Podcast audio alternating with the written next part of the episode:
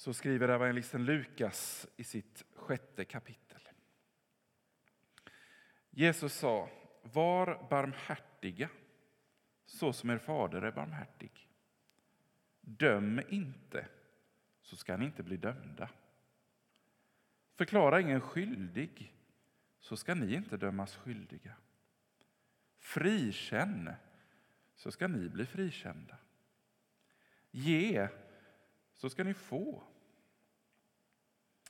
Ett gott mått, packat, skakat och rågat, ska ni få i er mantel. Med det mått som ni mäter med ska det mätas upp åt er. Han gav dem också en liknelse. Kan väl en blind leda en blind? Ramlar inte båda i gropen? Lärjungen är inte för mer än sin lärare. Men när han är fullärd blir han som sin lärare. Varför ser du flisan i din broders öga när du inte märker bjälken i ditt eget? Hur kan du säga till din broder, låt mig ta bort flisan ur ditt öga, när du inte ser bjälken i ditt eget? Hycklare, ta först bort bjälken ur ditt öga, så kan du se klart och ta bort flisan ur din broders. Så lyder det heliga evangeliet. Lovad vare du, Kristus.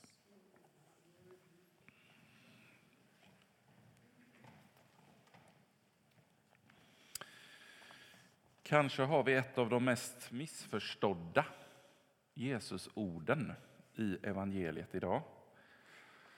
Döm inte, säger Jesus.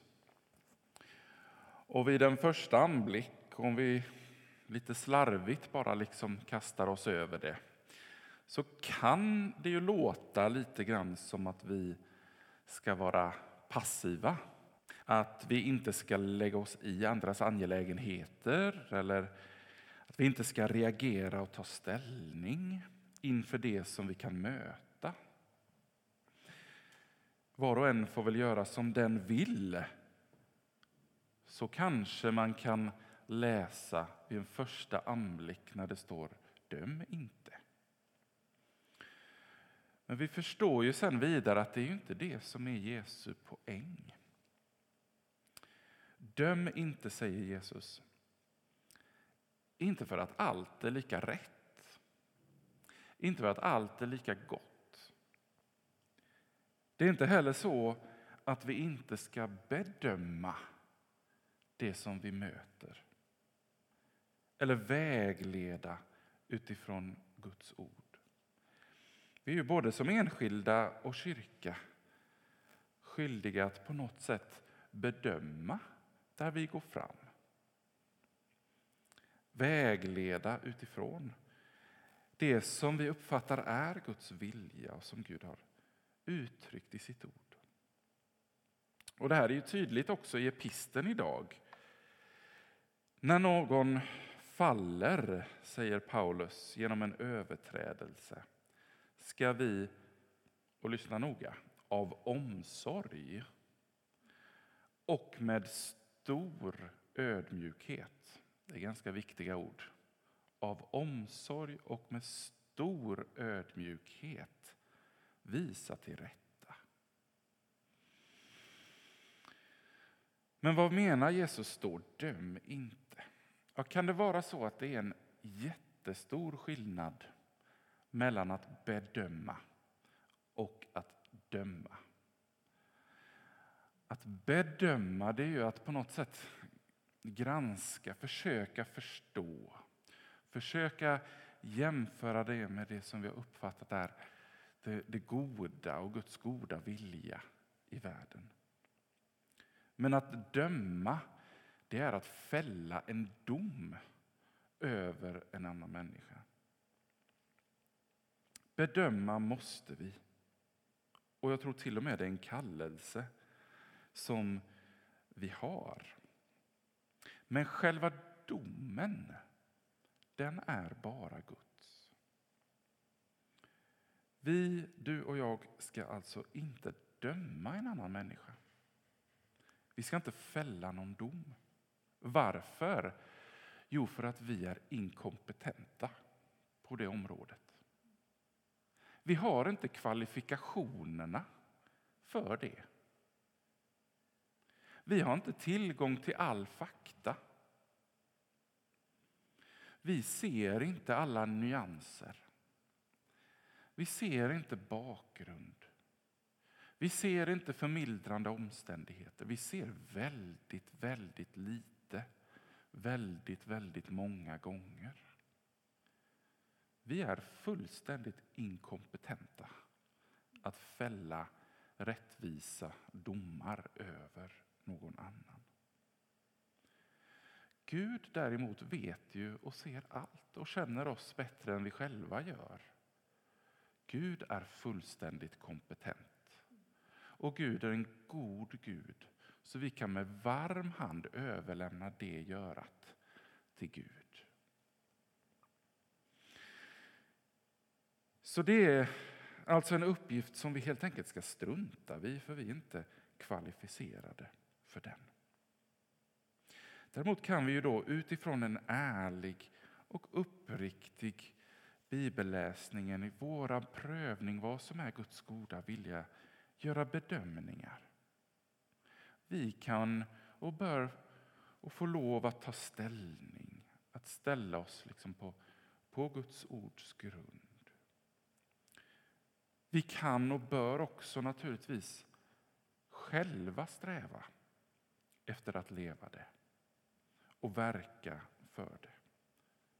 Utan att fälla den där domen över en annan människa. Med det mått som ni mäter med ska det mätas upp åt er, säger Jesus. Och det är ju egentligen ganska självklart. Jesus pekar ju på orimligheten i, i att vi ska kräva något av någon annan som vi inte själva lever upp till. Att vi kräver en standard av omgivningen som vi själva inte når upp till. Det blir ju på något sätt som att såga av den grenen som man själv sitter på. Varför ser du flisan i din broders öga när du inte märker bjälken i ditt eget? undrar Jesus. Och jag undrar om det är någon mer än jag som känner sig träffad av bilden. Visst är det så lätt att hamna där. Är det för att det är så mycket lättare att bedöma andra och se andras brist än att ta tag i bråten i sina egna tankar och ögon och i sitt eget hjärta? Och kan det ibland vara till och med så att det är en flykt undan det egna mörkret som gör att det är lättare att fälla domar över andra. Vi luras ju kanske att tro att jag blir lite bättre när jag ser hur andra faller igenom kanske. Alla behöver Jesus. Alla runt omkring oss som är föremål för våra bedömningar. Men allra högsta grad också oss själva. Vi behöver Jesus allihop, utan undantag. Och det är väl där som vårt primära fokus ska vara. Och kanske är det det som är det bästa skyddet för oss.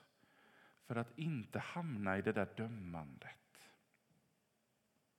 Det är att låta Jesus finnas där som en en ständigt reningsverk i oss. Att vi får ödmjuka oss inför honom. Att vi får vara en ständig ström av att ta emot förlåtelsen och upprättelsen från honom. Men det är också på något sätt att bli mer och mer präglad av, av hans sinnelag, om vi ska använda ett gammalt ord sinnelag. Att det får liksom på något sätt prägla oss allt mer. Och det är ju så att man blir som man umgås. Att den där tiden med Jesus är så viktig för det präglar vilka vi blir och är. Och Jesus säger ju då, var barmhärtig så som er fader är barmhärtig. Och Det ger ju oss ett förhållningssätt till det som vi möter. Till det som vi möter där vi uppfattar det som går emot Guds vilja. Även i det alltså, så är kallelsen var barmhärtig. Det betyder fortfarande inte att allt är rätt och allt är gott. Men kallelsen till barmhärtighet står fast. Var barmhärtig så som er fader är barmhärtig. Vi kan förena troheten mot Gud och Guds vilja och barmhärtigheten mot människor och situationer, men också oss själva. För det där med barmhärtighet och kallelsen till det gäller ju inte bara i förhållande till andra, utan det gäller också till dig själv. Jag vet inte hur det ser ut när du tänker de tankarna. Hur ser det ut med din barmhärtighet gentemot dig själv? Dina domar över dig själv. Det gäller också i förhållande till dig själv. Var barmhärtig, så som er fader är barmhärtig. Och Det här grekiska lilla ordet för barmhärtighet det kan också betyda nådig. Var nådig, så som er fader är nådig. Det är ju det som är så fantastiskt. Den som en gång ska döma oss är både barmhärtig och nådig. Det är inte ett överslätande av, av synd. Synden är verklig och allvarlig. Det finns ingen som kan se ut över vår, vår värld och säga att synd är inte något större problem. Vi kan heller inte se på korset här framme i Romelanda kyrka, krucifixet där Jesus hänger för världens synders skull och säga att synd är inte är så allvarligt. För det är det ju. Men nåden trumfar. Barmhärtigheten trumfar på grund av Guds väsen, på grund av den, det som Gud är. Han är nådig och barmhärtig. Denna värld behöver nog inte fler domare. Utan den här världen behöver Jesus. Hans nåd, hans barmhärtighet. Och vi får vara vittnen för det. Vi får börja i förhållande till oss själva. Men vi får också bära ut det vittnesbördet att Gud är nådig, att Gud är barmhärtig. Vi får leva i och av det. Vi får gå fram genom livet med en, en vilja och ett arbete på något sätt för att vara trogna Gud och Guds vilja. Men samtidigt i ödmjukhet låta barmhärtigheten få sista ordet, för den behöver vi alla.